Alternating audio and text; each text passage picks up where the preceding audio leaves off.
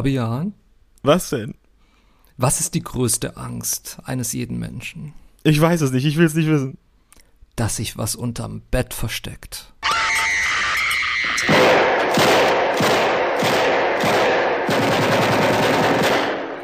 Hallo, hier ist mal gucken das Filmdoppel.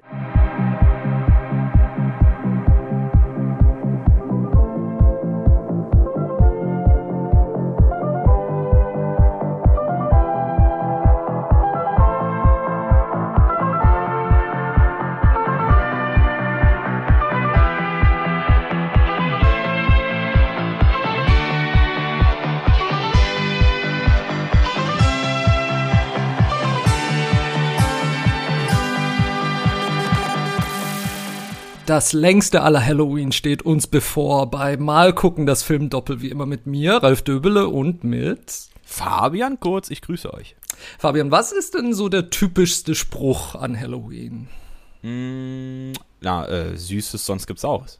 Korrekt. Und leider, liebe Hörerinnen und Hörer, müssen wir sagen, dieses Mal gibt's was Saures, denn Fabian und ich haben uns dazu entschlossen, diesen Podcast zu beenden. Ich bin gerade dabei, mich beruflich ähm, zu verändern. Ich bin ja Journalist und Fernsehredakteur und äh, ich habe da zwei Bälle, die ich jongliere und in beiden Bereichen äh, wird es mehr Arbeit für mich geben in Zukunft. Also ich werde weiterhin im ZDF zu sehen sein als Kriminalexperte und werde für die wunderbaren äh, Webseiten TV-Wunschliste und Fernsehserien.de weiter tätig sein, aber da eben auch in ähm, umfassenderer Form. Und ja, hin und wieder möchte ich halt auch mal ein bisschen zur Ruhe kommen und Filme auch privat gucken und auch Zeit mit meiner Familie und mit meinem Freund verbringen. Und deshalb, ja, haben wir uns beschlossen, äh, haben wir uns entschlossen, wenn es am schönsten ist, soll man vielleicht aufhören. Ähm, ja, wie, wie sieht es bei dir aus? Ähnlich. Ich finde, dass wir in letzter Zeit ähm, oder auch gerade in dieser Sommerpause haben wir beide dann doch gemerkt, dass ähm, es uns zwar sehr Spaß gemacht hat, dieses Format auszuüben, wir aber beide zu dem Entschluss gekommen sind, dass es doch teilweise an seine Grenzen kommt, was dieses Format angeht, was das Format Podcast angeht, was ein sehr reiches Format ist. Davon, also das das möchten wir gar nicht äh, bestreiten.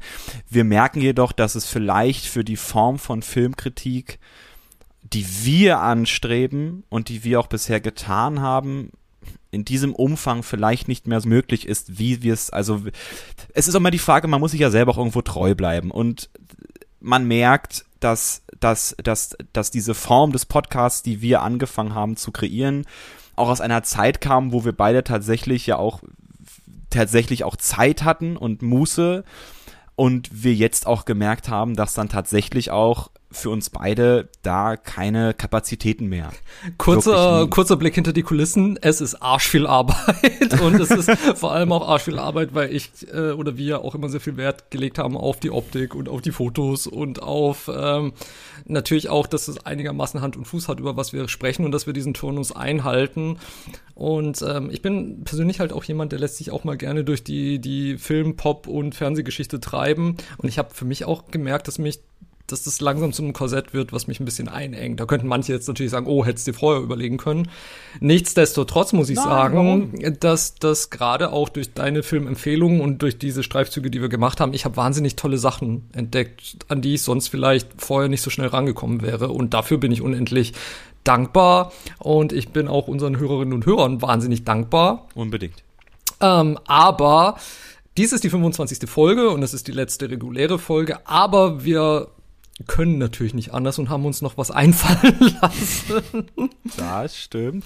Aber das ist ein Teaser fürs Ende dieser schönen Folge. Also bleibt dran und folgt uns nochmal bei einem schönen, klassischen letzten Filmdoppel, regulären Filmdoppel. Und es wird ein langes Filmdoppel, aber es bezieht sich nur auf den Titel.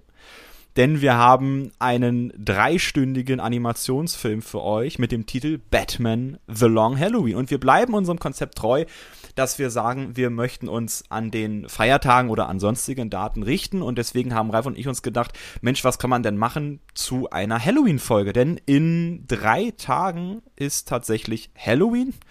Und wir haben uns beide angeguckt und gefragt, naja, Horrorfilme sind wir beide irgendwie nicht so die Sind wir Experten. beide und nicht so die riesigen Fans. Aber es gibt eine Sache, die habe ich schon an ganz vielen Halloweens angeguckt.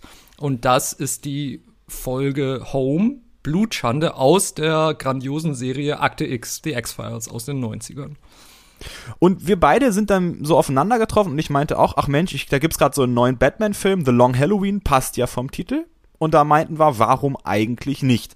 und mit Freude und mit äh, Erwartungen, auch glaube ich leider hohen Erwartungen, haben wir ja. äh, haben wir diese Filme oder ähm, respektive diese Serienfolge ähm, uns angeschaut. Und ich weiß nicht, womit wollen wir anfangen? Ralf? Ich würde sagen, ähm, mit dem dunklen Ritter fangen wir an. Mit dem dunklen Ritter fangen wir an. Genau. Batman The Long Halloween ist einer von jetzt gerade schon relativ vielen Animationsfilmen. Ich glaube über 40. Ja. Mittlerweile schon aus den Studios äh, Warner Brothers Animations.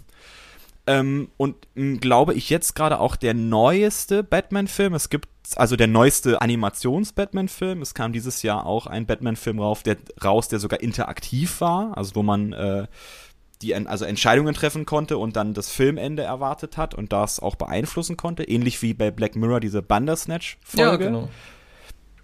Und interessant ist, dass diese Batman-Animationsfilme tatsächlich keine Kinofilme sind. Also deswegen schwimmen die auch so unterm Radar und man bekommt es dann nur, wenn man wirklich Fan ist oder wenn man Ja. so ein bisschen Fable für diese DC-Sachen hat. Beziehungsweise, beziehungsweise in den USA, glaube ich, war das lange Zeit ähm, noch gängiger, weil ich kann mich erinnern, ich war so Ende der 2000er Jahre öfter in den USA und wenn man dort zu Target oder zu Walmart gegangen ist, da waren die halt auf DVD oder auf Blu-ray dort im Regal. Also die wurden wirklich für den DVD-Markt zuerst entwickelt und hergestellt und inzwischen, klar, werden sie per Streaming ähm, vertrieben. Ähm, genau, aber der, der Ursprung ist tatsächlich, dass es für ähm, DVD-kauffreudige Comic-Fans gemacht war, während sie damals, glaube ich, in Deutschland nicht durchgängig veröffentlicht wurden, soweit ich weiß. Also nur einzelne. Ähm, und äh, inzwischen sind sie aber natürlich hier genauso über Amazon oder so verfügbar, aber wahrscheinlich tatsächlich, wie du sagst, eher auf dem Radar von Hardcore-Comic-Fans hierzulande. Genau, also es gibt dann zum Beispiel solche Titel wie Batman gegen Superman. Gut, das gibt's auch jetzt als Verfilmung, leider. Ähm, aber äh, solche Sachen oder dann irgendwie Justice League Filme oder Suicide Squad oder ich brauche ich, ich brauch irgendwas Abgefahrenes, weil ich merke gerade, dass, dass, dass all die Sachen, die damals mal abgefahren und nischig waren, jetzt plötzlich von DC rausgebracht Das wurden. stimmt total. als- ja, damals, das ich kann mich erinnern, wie ich diesen Justice League Film gesehen habe, der in den 50ern spielt. Ich mochte den sehr, der auch eben auf DVD rauskam. Das war 2007, 2008 oder so. Ja. Ähm, weil der auch so eben, eben in diesem, diesem so Madman 50er Jahresstil gezeichnet war. Ich mochte das sehr, aber, und ich wusste gar nicht so wirklich, was ist Justice League und die Justice Society und so. Und das war für mich wirklich so eine Art Lehrstunde, auch für die Geschichte von DC Comics. Äh, aber ja, inzwischen ist es ja total Mainstream geworden durch die ganzen Realverfilmungen. Es ist, ist wirklich krass, wenn man so drüber nachdenkt. Ja, also ich, ich, also ich kann mich erinnern, wir hatten auch eine Zeit lang nur Christopher Nolans Batman und die Batman-Filme von Tim Burton und Joel Schumacher, die auch gereicht haben, will ich an der Stelle auch äh, sagen. Oder was da zum, also was mir an Batman, das kann ich ja generell auch erzählen, ähm, was mir, was ich, ich finde, Batman zum Beispiel ist kein guter Franchise-Charakter mit anderen Superhelden. Weil ich finde, dass die Schurken, die Batman hat, als einzelne Figur schon so reichhaltig und dass er selber im Grunde genug zu tun hat in Gotham City, ohne dass er sich jetzt mit Wonder Woman oder Cyborg oder wie auch- also wie sie alle heißen, Ja. herumschlagen muss, meiner Ansicht nach. Und genauso das vertritt auch dieser Film Batman The Long Halloween, denn wir haben auch hier wirklich eine Palette von ähm, genau den A-List Superschurken von Batman, vom Joker über Two-Face bis Poison Ivy und am Ende noch den Pinguin hinterhergewatschelt. Aber auch Scarecrow, viel aber besser auch Scarecrow. umgesetzt.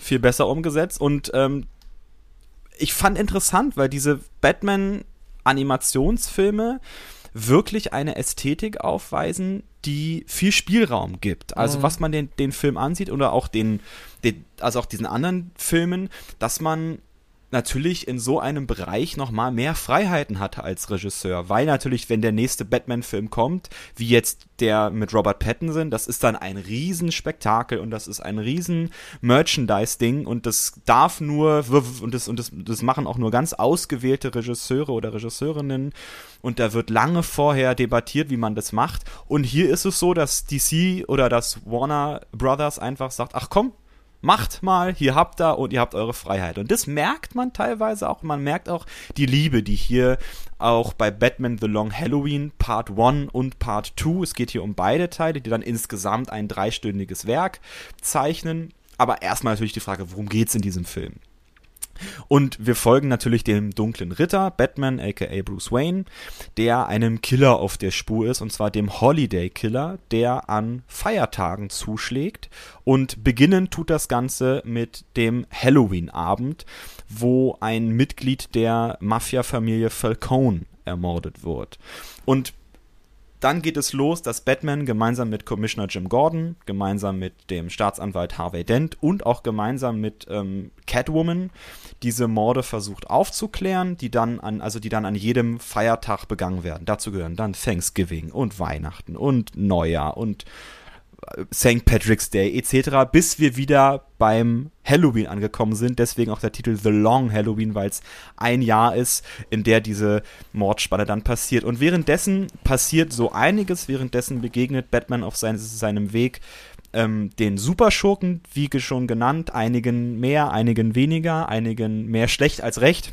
Und einer wirklich interessanten Handlung, wie ich finde, die in einem Gotham City spielt, das unglaublich schön, detailreich und mit Liebe gemacht ist an der Stelle. Also weg von der Handlungsebene hinein in die Kritisierungsebene. Und daran muss ich wirklich erstmal eine Lanze brechen für die Animation in diesem Film. Also der Film beginnt mit einer wunderschönen Aufnahme von Gotham City. Also Aufnahme klingt jetzt mit einer wunderschönen gezeichneten Totale von Gotham City im Regen. Man hört die Polizeiserien, wie man sie kennt. Und diese Stimmung ist schon da. Dieses Soundgeflecht ist da. Ich habe den Film auf 4K geguckt und der war auch glücklicherweise in so einer Dolby-Dings Bums, Dolby Vision Sequenz mit dabei, dass man wirklich einen riesigen, reichhaltigen Soundteppich hatte, der einen von Minute eins in dieses Universum hat fallen lassen. Was ich unglaublich schön fand und was mich, ich, der, der ich, also ich mag Batman unglaublich, ich finde Batman ist mein Lieblings-Superheld. Äh, das finde ich nicht, das ist so. ähm, und das hat das, also, und da war ich dann zu Hause, dass ich wusste, ah, das ist ein Gotham City City, das gefällt mir, weil es eben diese Ästhetik, die Christopher Nolan hat in seinen Filmen. Also Gotham City selbst, also diese Hochhäuserbauten, also das ist so ein bisschen mit, wenn man sich die ähm, Metropolis-Zeichnungen anguckt, die gemacht wurden für den Film Metropolis aus den, aus den 20ern von Fritz Lang. Das wurde so ein bisschen kulminiert mit dieser, mit, mit so einer 50er Jahre Chicago-Ästhetik, die man so aus Mafia-Filmen kennt.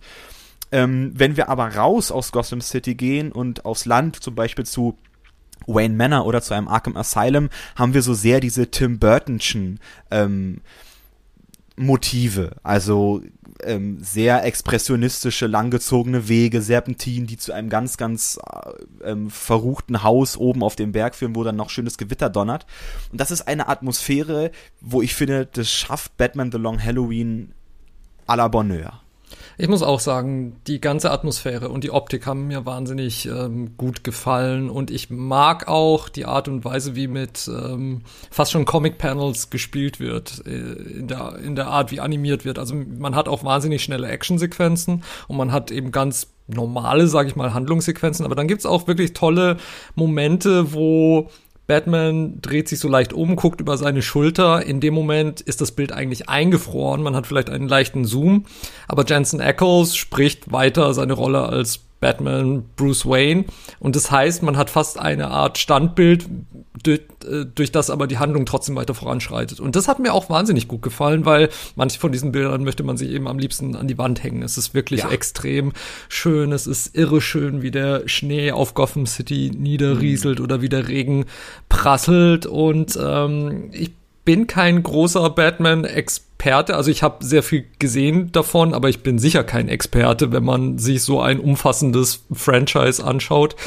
Ähm, dennoch muss ich sagen, für mich ist es eigentlich wirklich Gotham City, so wie ich es mir vorstelle. Und deshalb habe ich mich mhm. da auch von Anfang an wahnsinnig ähm, wohl drin gefühlt. Womit ich mich nicht so wohl gefühlt habe, war tatsächlich ähm, das Fortschreiten der Handlung. Denn letztendlich muss ich schon sagen, dass äh, das lange Halloween für mich doch am Schluss irgendwie ein bisschen sehr lang war, mm. weil, mm. weil ich finde, dass ja, also so, vielleicht wär's, wären sie besser beraten gewesen, das einen einzigen Zwei-Stunden-Film zu machen, da alles reinzuhauen oder tatsächlich halt die Handlung ein bisschen anders aufzudröseln, weil ich finde tatsächlich die ganze Handlungsebene mit dem Holiday Killer, mit ähm, der Familie Falcone auch, die ich nicht so gut kenne wie jetzt die anderen typischen Batman-Bösewichte. Mhm. Ähm, das fand ich wirklich interessant, also auch diese Familienstrukturen und den, den Einfluss, den sie haben auf Gotham City. Und ich weiß, es kommt teilweise in Filmen auch vor, aber ich kenne diese Familie einfach nicht so gut.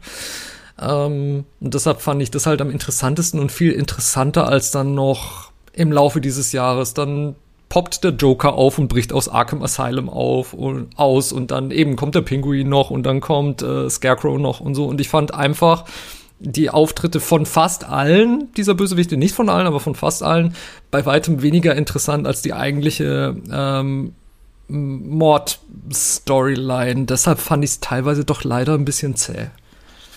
Ja, weil ich glaube, also da gebe ich dir vollkommen recht, also ich glaube wirklich, der Film täte gut daran, weg von einer schon fast ähm, ja, übernatürlichen Ästhetik wegzukommen, die man dann hat, ein bisschen mit dem Joker, der oder mit Solomon Grundy, die zwar irgendwie funktionieren in der Handlung, also ja, sie, sie treiben sie ja schon voran, aber, aber ähm, es tut nicht Not, das so zu machen. Also du hast vollkommen recht, ich hätte mir auch gewünscht, dass sie diese Mafia-Ästhetik und diese Mordästhetik von einem Mörder oder halt egal wer es ist, ist ja egal, wer dieser Mörder ist, aber dass wir an dieser Storyline bleiben, die als roter Faden durch diesen Film geht, um dann anderen Figuren, die wir schon etabliert haben, den Raum zu geben. Also was ich sehr mochte, war die Beziehung zwischen Bruce Wayne und Selina Kyle, also zwischen Batman und Catwoman, die eine ich sage jetzt mal berufliche Beziehung haben, wenn man das so darf. Finde ich eine absolut faire Beschreibung.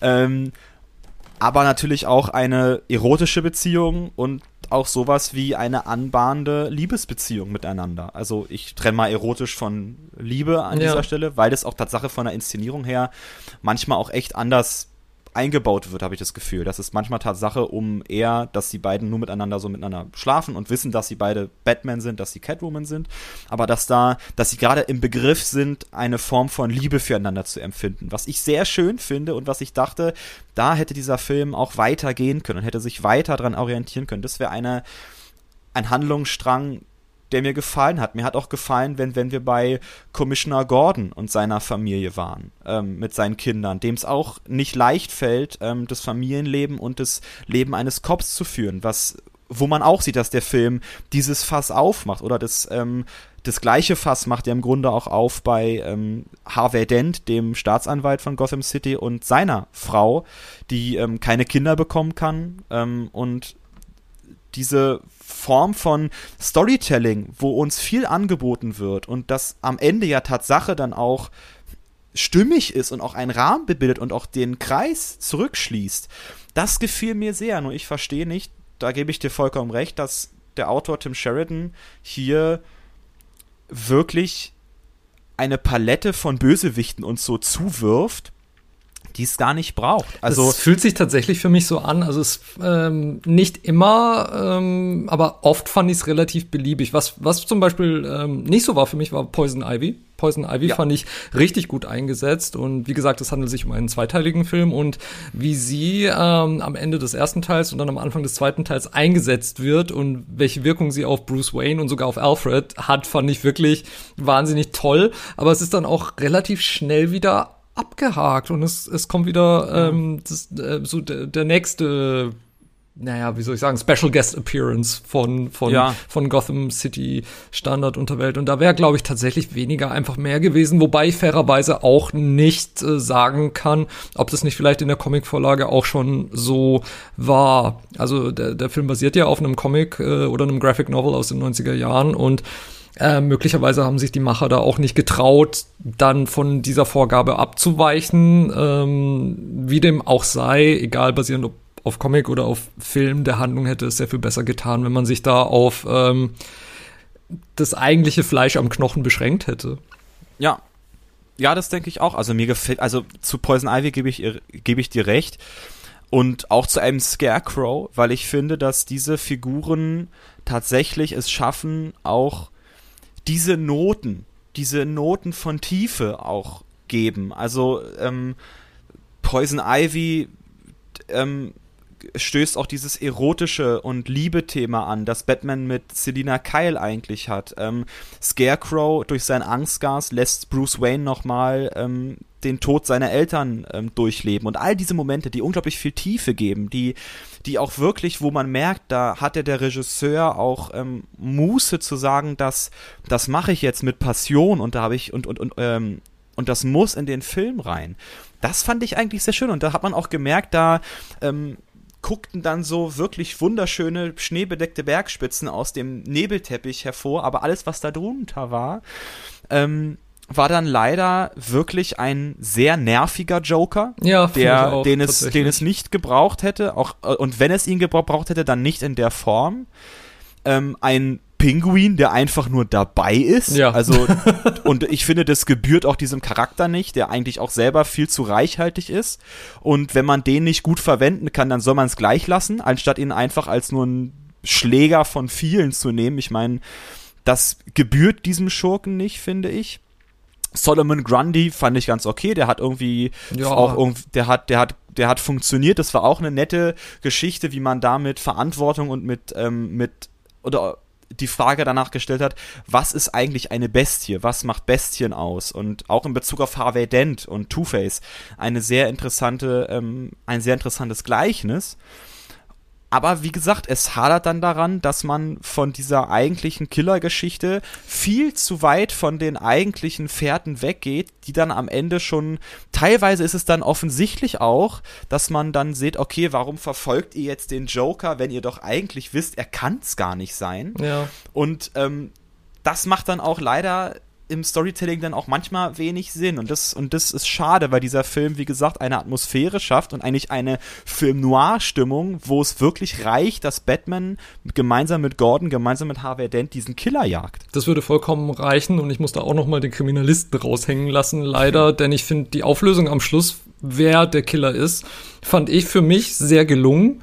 Ich fand diese Szene, ähm, wo das enthüllt wird, wahnsinnig gut geschrieben. Die Motive sind komplett nachvollziehbar. Die Schmerzen, ähm, die dahinter stecken, sind mega interessant und deshalb fand ich das dann auch nochmal ernüchternd, wenn man sich mit diesen ganzen Umwegen beschäftigt hat.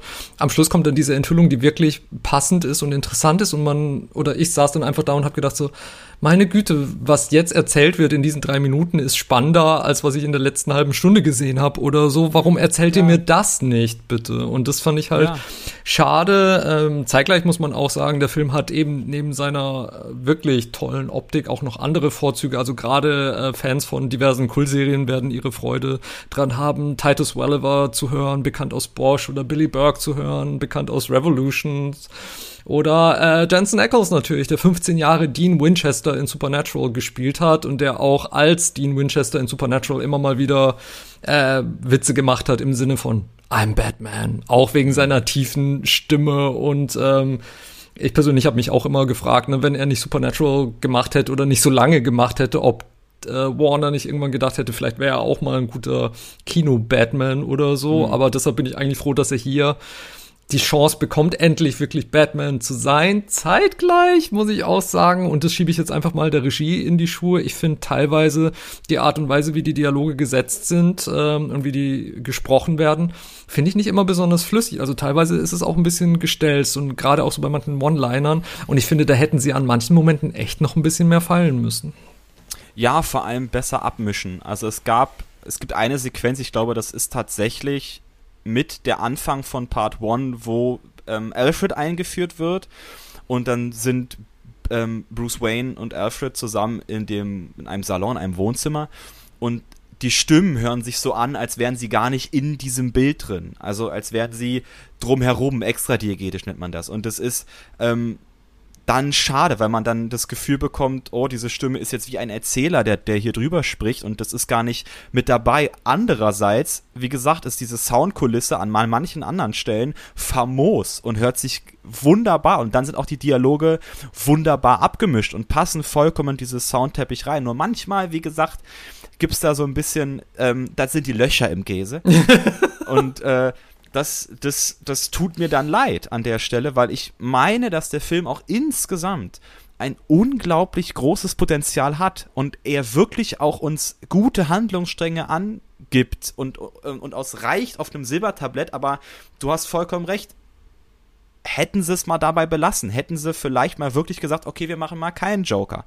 Wir machen mal keinen Pinguin. Wir machen, also, dass sie gucken, dass sie mit anderen Charak Charakteren und wie gesagt, das Batman-Universum ist unglaublich reichhaltig. Ja.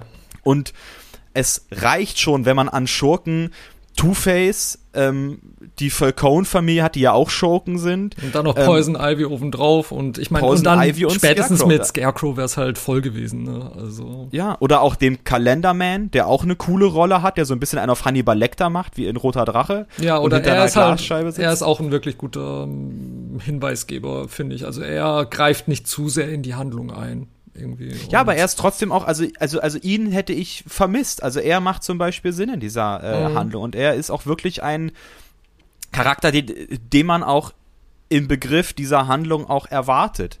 Und das hat, das hat, ähm, davon hätte ich gerne mehr gesehen. Ja. Es, ich hätte auch gerne mehr von den Schurken um eine Poison Ivy, wie du schon sagst. Ich hätte auch gerne noch was von Scarecrow gesehen.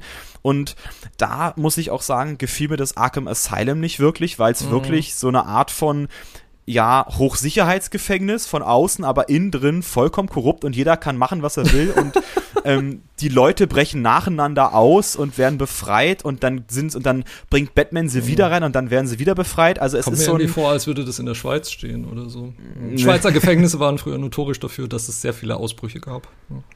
Hm. Maybe. Maybe. Aber Interessant dazu ist, dass die, ähm, dass die Monatsbeschreibungen vom Calendar Man auf Deutsch waren und nicht auf Englisch. Ah, ja. Da stand sogar Jänner stand da sogar, wie in Österreich. Österreichisch.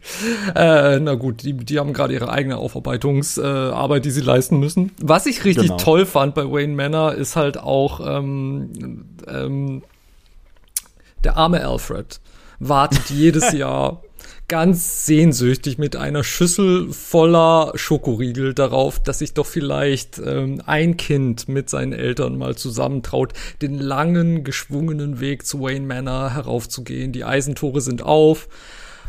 Und er will doch nur, dass jemand anklopft und ruft Trick or Treat, aber es passiert nie, weil dieses Manor anscheinend wirklich genau so düster ist innerhalb dieser Welt, wie, wie es uns präsentiert wird und sich keiner dahin traut.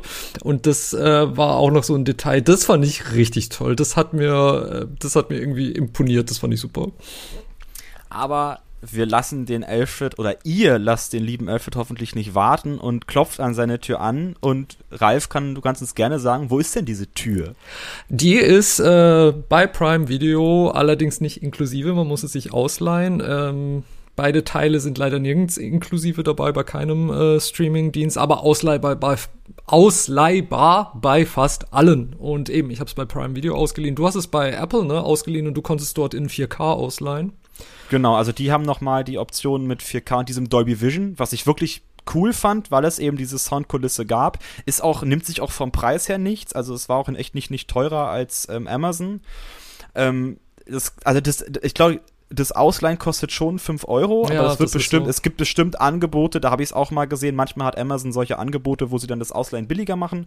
Ich glaube, da war dieser Film Tatsache auch schon mal drin. Also man wird den auf jeden Fall finden und ich ja. finde, es lohnt sich auch, da mal wieder in ein, allein schon wegen der Bilder, allein wegen dieser Bilder, wieder in ein Batman-Universum eintauchen zu können wegen der Musik alleine von Michael Gadd, die auch wirklich unglaublich atmosphärisch, unglaublich Die fand stimmig. ich auch wirklich gut, ja. Oder auch halt schon von Anfang an, wie, ähm, ich mag ja auch gute Vorspänne, ich fand den Vorspann wahnsinnig schön, ja, wo die weiße genau. Linie das Batman-Logo kreiert und so. Also, ja, kann man nichts sagen. Und ich meine, wenn man keine 10 Euro für das Ausleihen ausgeben will, dann kann man vielleicht 12 Euro ausgeben und hat dann gleich die richtige Blu-ray zu Hause. Das ist vielleicht auch nicht so verkehrt. Lohnt sich möglicherweise. Dazu sei gesagt, es kommt in nächstem Jahr kommt nochmal ein Boxset raus, auch auf 4K tatsächlich, auf 4K Blu-ray mit beiden Teilen in einem in einer Box. So muss man nicht, ähm, so kann man noch ein bisschen warten. Auf jeden Fall finde ich für Halloween echt ein Film, der mir gefallen hat und wo ich sage, das das passt. Also es passt auch mit dieser gewissen Halloween-Ästhetik. Das passt aber wirklich, du hast, ja, aber du hast schon recht. Am Ende stehen wir als Zuschauer eher wie ein Alfred da und warten darauf, dass irgendwas, dass etwa, dass endlich dieses besondere Kind kommt Ja. und ähm, mit all den Möglichkeiten, dass es hat, uns einen sonderbaren ähm, oder einen etwas wunderbareren Film schenkt, als uns dieses Wayne Manor schenkt, was uns Kulisse bildet, aber leider so viel Einsamkeit ausstrahlt wie der dunk dunkle Ritter in seinen dunkelsten Tagen. Ja, dem ist leider so. Äh, dennoch strahlt er nicht so viel Dunkelheit aus wie ähm, die kleine Ortschaft Home im US-Bundesstaat Pennsylvania, wohin wir uns jetzt begeben. Denn wir sprechen über eine der bekanntesten und vielleicht auch gefürchtetsten Folgen der Erfolgsserie Akte X aus den 90er Jahren. Ähm, ich muss vielleicht kurz zur Einführung doch noch ein paar Worte über die Serie selbst verlieren, weil, weil ich glaube nicht, dass man heutzutage noch davon ausgehen kann, dass jeder weiß, worum es geht. Ich meine, ich bin ein Kind der 90er. Ich bin wirklich mit Mulder und Scully aufgewachsen und zu meiner Schulzeit kam eigentlich niemand an Akte X vorbei.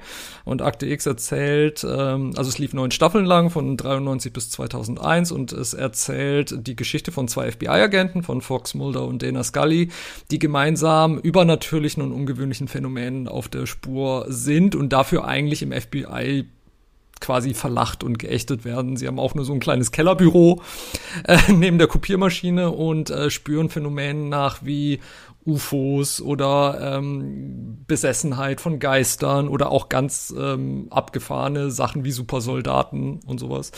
Ähm, Letztendlich ist Fox Mulder jemand, der an übernatürliche Phänomene glaubt, an Außerirdische. Seine Schwester ist von Außerirdischen entführt worden, als er ein Teenager war. Dana Scully ist ausgebildete Ärztin, sie ist Wissenschaftlerin und glaubt nicht an diesen ganzen Mumpitz und versucht dann auch immer Fox Mulders Theorien mit rationaler Logik zu widerlegen. Ähm, beide ikonisch, kann man schon sagen, gespielt von David Duchovny und Gillian Anderson. Und äh, zu Beginn der vierten Staffel, als sich Akte X gerade wirklich so seinen Kultstatus weltweit zementiert hatte, kam diese Folge Home, die in Deutschland den drastischen Titel Blutschande hatte. Und wie der Titel bereits andeutet, ist es eine wirklich äh, unüblich düstere und brutale Folge selbst für Akte X, was immer sehr düster und stimmungsvoll war, aber halt wirklich mehr so auf einem psychologischen Thriller-Level und auf einem ähm, ja, düster gefilmt Level, aber die Folge ist halt auch inhaltlich wirklich abgrundtief düster. Und ähm, als sie in äh, Deutschland ein Jahr später ausgestrahlt werden sollte, hat sich ProSieben lange davor gedrückt, kann man schon sagen. Also die vierte Staffel begann und diese Folge war nirgends zu sehen. Und irgendwann Monate später lief sie dann aber auch nicht um 20.15 Uhr, sondern um 22 Uhr und sie war massiv gekürzt. Unter anderem war auch der Anfang gekürzt. Diese Folge beginnt in ähm, einem düsteren Farmhaus in einer Gewitternacht. Es regnet in Strömen und es blitzt ständig. In diesem Haus in der Dunkelheit liegt eine schreiende Frau, die offensichtlich ein Kind zur Welt bringt. Drei entstellte Männer stehen um sie herum, helfen bei der Geburt. Das Kind ist offensichtlich totgeboren. Ähm, die drei Männer bringen es in, auf die Wiese vor dem Farmhaus und vergraben es dort. Dort wird es dann ähm, vermutlich Tage später von spielenden Kindern bei einem Baseballspiel entdeckt. Und das ruft den, das FBI auf den Plan und Mulder und Scully fahren in diese kleine Stadt Home, wo ähm, eigentlich fast nie großartige Verbrechen passieren, wo das Sheriff's Office nicht mal eine gescheite Leichenhalle hat, so muss ähm, Scully das Körp den Körper des toten Babys auf der Toilette untersuchen und stellt dabei schon fest, oha, das Kind hat zahlreiche Fehlbildungen, die eigentlich nur durch ähm, durch Jahrz Generationen lang äh, Inzest erklärt werden können. Und schließlich erfahren die beiden halt auch vom, vom örtlichen Sheriff, ja, okay, in diesem Farmhaus, da lebt die Familie Peacock, aber die sind, die sind zwar seltsam, aber die sind eigentlich harmlos und die machen halt alles alleine, Zwinker, Zwinker. Also auch implizit, vielleicht pflanzen sie sich auch alleine fort. Ähm, aber man sollte sie vielleicht lieber in Ruhe lassen, das sind halt Eigenbrötler, aber die haben damit sicher nichts zu tun. Mulder und Scully können natürlich nicht einfach diesen Fall in Ruhe lassen und je näher sie der Familie Peacock kommen, desto mehr ähm, beginnen diese drei Peacock-Brüder auszuticken und versuchen sich und ihre Familie zu schützen und schließlich kommt es zwischen dieser Familie und Mulder und Scully zu einem sehr dramatischen Showdown. Was mir gerade noch mal so einfällt, ist, dass diese Serie eigentlich eine Form von Brutalität hat, die eher in die Richtung, also die eher krankhaft ist oder die uns eher brutal erscheinen lässt, weil sie in irgendeiner Weise auch gerechtfertigt ist. Also das, das Problem oder das Interessante, es ist nicht das Problem, sondern das Interessante an diesem psychologischen Problem, was glaube ich hier Mulder und Scully haben, in, in, in, in bei diesen ähm, incestuösen ähm, Menschen, ist deren eigene Rechtfertigung. Also interessant ist ja, dass diese, dass, all, dass diese Familie zuerst ja auch geduldet wird von den Leuten in dem Ort. Also jeder kann diese wirklich missgestalteten Leute sehen, wie sie auf ihrem Anwesen was machen, aber sie haben halt alle Angst vor denen und sagen, okay, die lassen wir mal lieber bei denen, sonst passiert uns was, aber trotzdem agiert die Polizei dagegen nicht. Und tatsächlich ist es ja auch so, dass eigentlich nichts passiert mit den Leuten in Home und dass es da eigentlich sicher ist. Und es ist jetzt aber erst nicht mehr sicher, seitdem Mulder und Scully ihre Nase da reinstecken. Ja, ja. Und es mischt diesen Laden auf, es mischt dieses ähm, amerikanische Kleinbürgertum auf, was sich da so angesammelt hat. Und ich glaube auch teilweise eine Form von ähm, ja, wie man immer so sagt, Sweet Home Alabama. Ja, und total. So. Es, ist eine, es ist eine Karikatur des amerikanischen Traums letztendlich. Also man, ja. man hat die, die beschauliche Farm, unsere kleine Farm, ne? Man mhm. hat den, man hat den Ort mit dem netten Sheriff und der noch netteren Ehefrau, die sich so sicher fühlen, dass sie nicht mal ihre Türe nachts abschließen, was letztendlich ihr Verhängnis sein wird. Und ähm, genau, man hat so dieses, ja, hier ist 200 Jahre lang nichts passiert, also warum soll jetzt was passiert sein? Und ähm, auch eine Form von Abgelegenheit, die man sich in der heutigen Zeit nur 20 Jahre oder 25 Jahre später gar nicht mehr vorstellen kann. Ja, also auch der Sheriff sagt, sagt ja schon, hier ist, ähm, ich kenne mein Örtchen und ich will, dass mein Örtchen so bleibt, wie es ist und äh, hier geht niemand weg und hier war schon alles in Ordnung.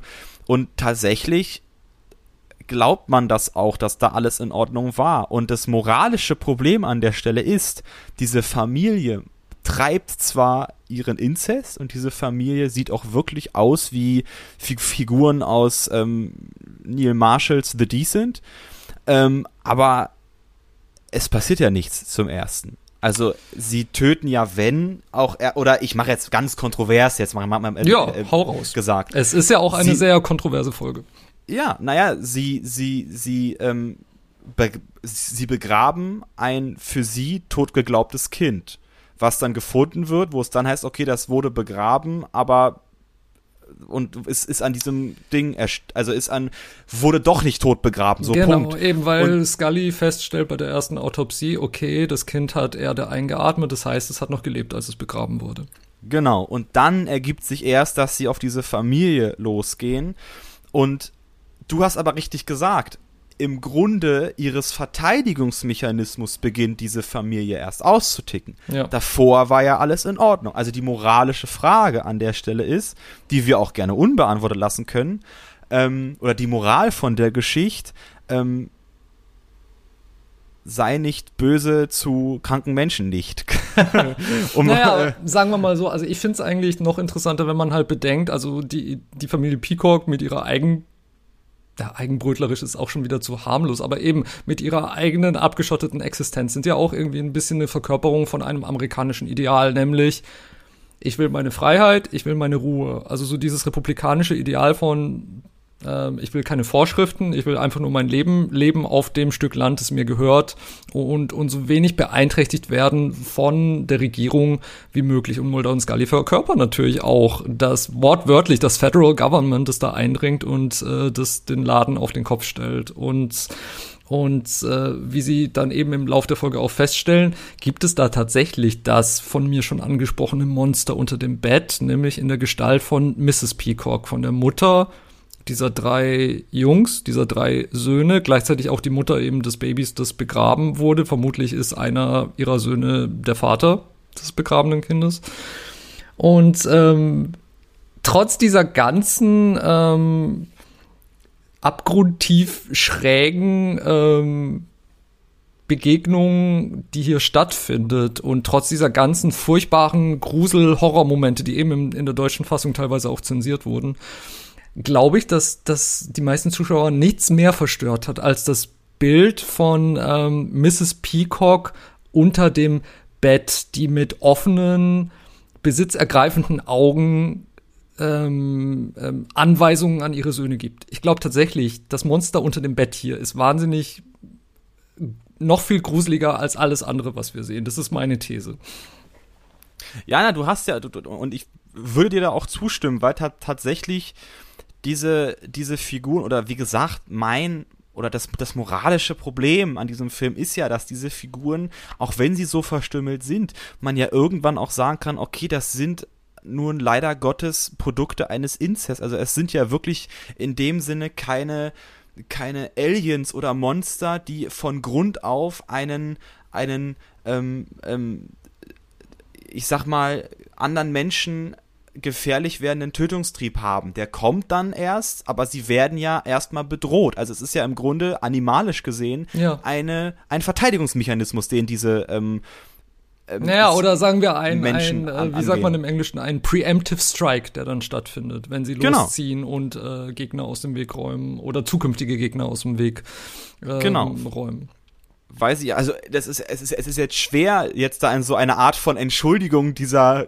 dieser ähm, Nein, das hat ja nichts Menschen mit Entschuldigung zu tun. Es ist einfach eine Dynamik, die hier, die hier stattfindet. Und ja, ähm, die, die ich finde, die psychologisch sehr schwierig ist, wenn man eben sagen kann, okay, es gibt hier eine, ein Mikrokosmos, den sich diese Familie ja angeeignet hat, der inzestuös ist und ins, also mit, das ist was, wo ich auch sage, also um Gottes Willen.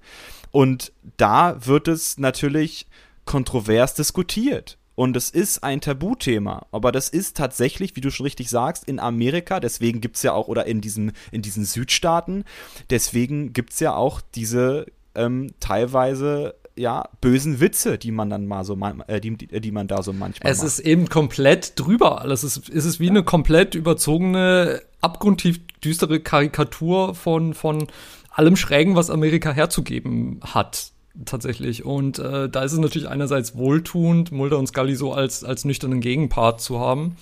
Ähm, andererseits weiß ich noch, wie ich diese Folge gesehen habe als Teenager und auch nicht so richtig wusste, was ich damit anfangen soll, denn es war eben für X-Files-Verhältnisse schon extrem brutal und sehr düster und, und halt, glaube ich, wirklich auch die brutalste Folge der gesamten Serie. Und soweit ich weiß, hat das US-Network Fox, wo die Folge ihre Uraufführung hatte am 11. Oktober 1996, die Folge danach auch nicht wiederholt.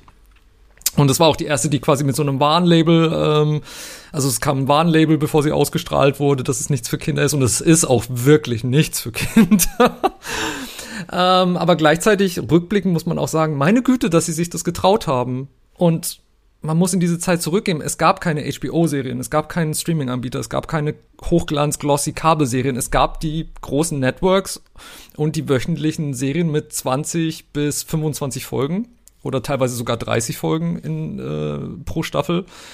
Und dass man sich innerhalb dieses strengen Korsetts so viel getraut hat, das ist definitiv ähm, ein, ein Markenzeichen von Akte X. Und das ist auch ein Grund, warum diese Serie so eingeschlagen hat in den 90ern. Und diese Folge verkörpert das.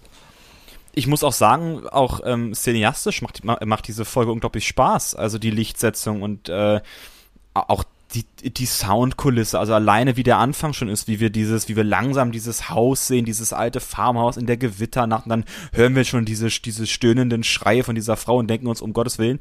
Und dann haben wir in wirklich in dieser, ähm, mit gedimmtem Licht äh, in einer Atmosphäre voller Blut alles wieder diese Geburt da ähm, vollzogen wird von diesen missgestalteten Männern.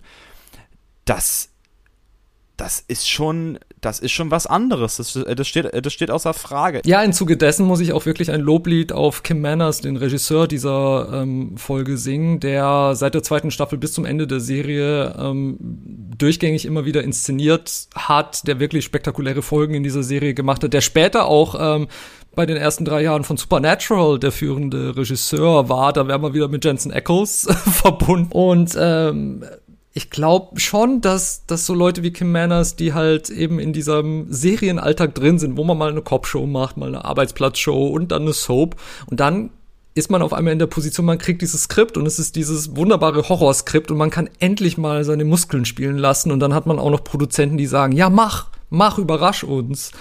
Und das, äh, diesen Spielplatz geboten zu bekommen, das ist auch etwas, was, was Akte X ausgezeichnet hat und eben Kim Manners fantastischer Regisseur. Und da, also da geht's mir ähnlich. Also, dass man ähm, in solchen Network-Serien teilweise noch das Gefühl hat, da, da wird doch Innovation betrieben. Also es ist eben nicht so eine durch und durch ähm, geleckte Serie, sage ich jetzt mal, wie die heutigen Netflix-Sachen, die ja wirklich hintereinander Content-Feuerwerk sind teilweise, sondern äh, also auch verglichen mit den anderen Akte X-Folgen, die ich gesehen habe, auch wirklich, wo jede Folge so ihr eigenes hat. Das, das ja, macht unbedingt. auch Spaß. Oder Serien wie zum Beispiel Hannibal, ähm, Gotham, ähm, auch in Bezug auf unsere Batman-Kritik ähm, ähm, von vorhin. Auch da gibt's zum Beispiel Folgen von ähm, Serienhauptdarstellerinnen und äh, Hauptdarstellern, die gesagt haben, jetzt übernehme ich mal den Regiestuhl. Ja. Äh, und die sind teilweise sogar besser als die von den regulären Gibt's, Regisseuren. ähm, gibt's bei Akte X auch. Also es gibt Folgen, die von David Duchovny und Gillian Anderson geschrieben und inszeniert wurden und die waren immer interessant. Also und Mhm. tatsächlich mag ich auch so dieses dieses Unperfekte, dass zwischendrin auch mal eine Folge ist, die ist dann halt mal wieder nicht so gut und so, ne? Aber aber statt, aber wirklich noch mal sich zu verdeutlichen, was diese Leute geleistet haben, 24 Wochen hintereinander, Jahr für Jahr. Also da muss man gerade rückblickend auch mit viel niedrigerem Budget als als die heutigen Streaming-Serien, Ja. da muss man echt einfach nur den Hut davor ziehen. Finde ich auch. Und das, was draus wird, ist nun wirklich echt eine gut gelungene Folge. Visuell, ähm, ich habe auf der Handlungsebene Sachen, die ich monieren muss. Ähnlich wie bei Batman. Und zwar, zum einen ist dieses moralische Problem im Raum, was ich schwierig finde, weil ich finde, okay, hätte man alles so gelassen, wie es wäre, hätte dieser Polizeichief einfach nicht Mulder und Scully angerufen, hätte man, glaube ich, viel Übel verhindern können. Ähm, und wäre vielleicht diese Form von Diskurs nicht aufgekommen, der aber auch nicht abgeschlossen wird. Und das ist dann im Endeffekt das, das Problem, was es, oder das Problem, was dann das moralische Problem erst zu einem moralischen Problem macht. Und zwar wird diese Folge nicht richtig beendet. Also tatsächlich ist es so, dass am Ende dieses Films, dass ich sag mal, dass das Böse nicht allzu vollkommen besiegt ist, sondern wir gehen eher in ein unbefriedigend oder einen, ein, in ein offenes Ende, Ja. was dann uns nicht Mulder und Scully zeigt, wie sie in den Sonnenuntergang fahren, sondern eher ähm, das Böse, wie es in die Nacht fährt. Und das finde ich schwierig, weil ich meine, dass auch hier wieder ein Problem, also mit, mit, mit dieser moralischen Frage, die hier aufgeworfen wird, die eine interessante Frage ist, also Inzest etc. Oder auch, wie du schon sagst, ähm, das, ähm, der amerikanische Albtraum. Ähm, dass das uns angeboten wird, es, wie ich finde, auch nicht genügend ähm, differenziert betrachtet wird in dieser Serie. also es wird eher, sicher. Es wird eher, also klar, sie haben auch nur 45 Minuten, was sollen sie machen, aber dafür, dass es so ein Riesenthema ist, wird eher Atmosphäre gemacht und wird eher mit Grusel gearbeitet, anstatt dieses moralische Problem in irgendwie in irgendeiner Weise ähm, auseinanderzunehmen, um es dann noch, noch nicht mal abschließend zu klären, ähm, fand ich dann wirklich teilweise schwach, weil ich meine, okay, ihr gebt mir hier so was Großes, jetzt müsst ihr mir aber auch irgendwas zurückgeben, dass ich irgendwie damit arbeiten kann. Und das habe ich tatsächlich auch in den anderen Akte X-Folgen gesehen, dass dann irgendwie, ich erinnere mich an eine Folge mit äh, irgendeinem Fledermausmann. Oh Gott, ja, ja. In. Bezug auf Batman, aber äh, das, das ist eine Folge. das war, glaube ich, schon David relativ spät, so achte Staffel oder so. Ich glaube ja. Und ähm, da ist es dann irgendwie so, dass dann dieses Viech ähm, ja dann auch irgendwie überlebt. Und das, und, und dann wird aber in den nächsten Folgen gar nicht drüber gesprochen. Und Ja, ja. mein Problem ist dann, diese Welt, in der seit acht Staffeln ja wirklich Folge für Folge nur kranker Scheiß abläuft.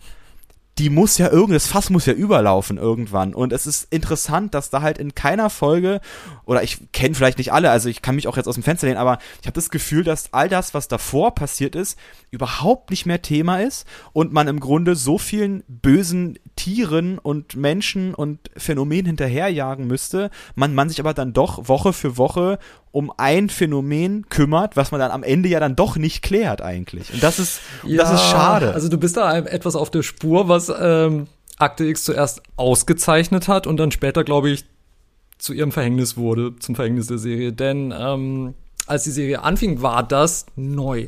Und das war anders und das war cool, dass es so düster war, dass es kein Happy End gab und dass man am Schluss immer mit einem unguten Gefühl zurückgelassen wurde. Mhm.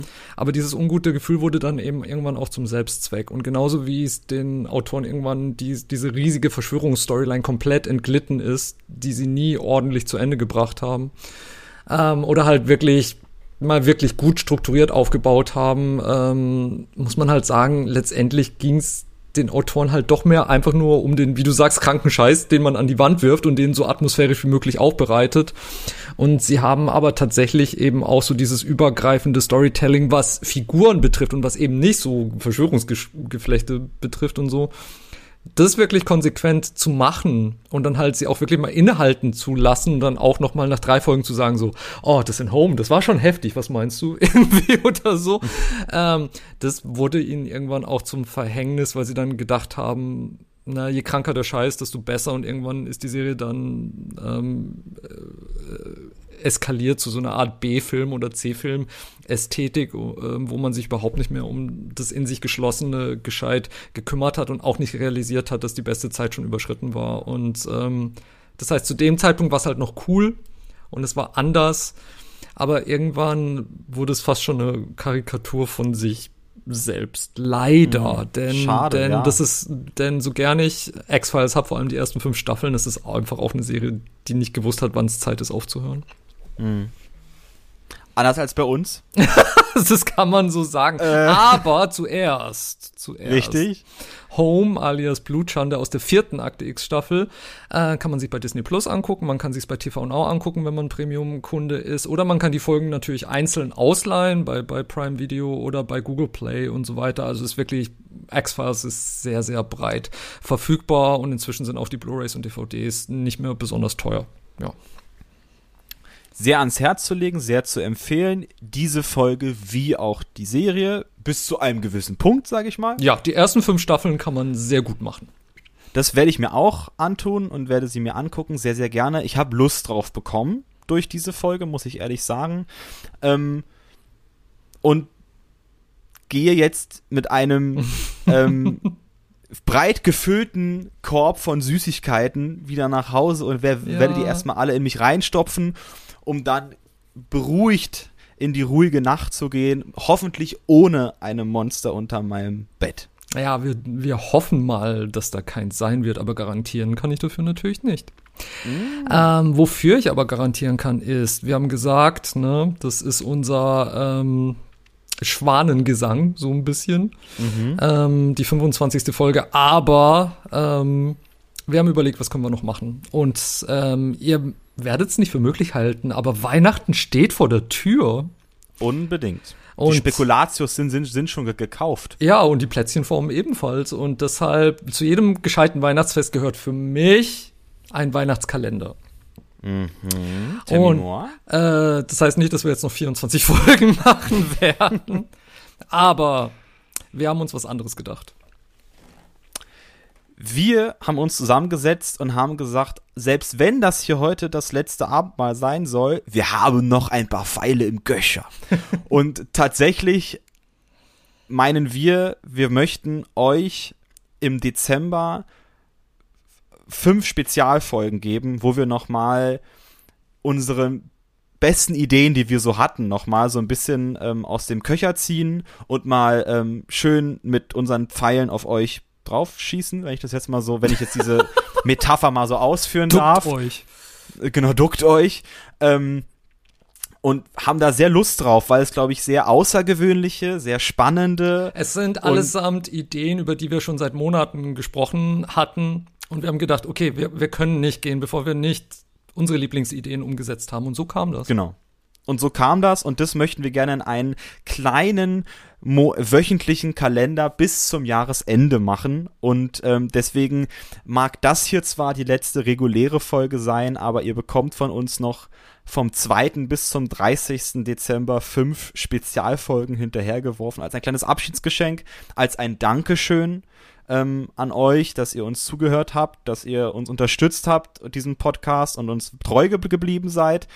Ähm, und das möchten wir euch zurückgeben und hoffen, dass wir das genauso fulminant tun wie die letzten Speziale, die wir so hatten. Weil mit denen hatten wir wirklich großen äh, Spaß, egal ob es das, das Queer Special war oder, oder das Olympia Special, das ich alleine wegen unserem Chariots of Fire Foto in wahnsinnig guter Erinnerung habe. Aber eben, bevor ich jetzt die große Abschiedsrede halte, die spare ich mir dann für die wirkliche allerletzte Folge. Das denke ich auch. Und sag erstmal Danke fürs Zuhören, so wie immer. Habt eine wunderbare äh, Halloween-Nacht gerne mit unseren Tipps oder mit anderen unheimlichen Sachen. Schreibt uns gerne bei Instagram, da sind wir noch immer mal gucken unterstrich Filmpodcast. Schreibt uns gerne, was für euch so der, die beste Halloween-Unterhaltung ist.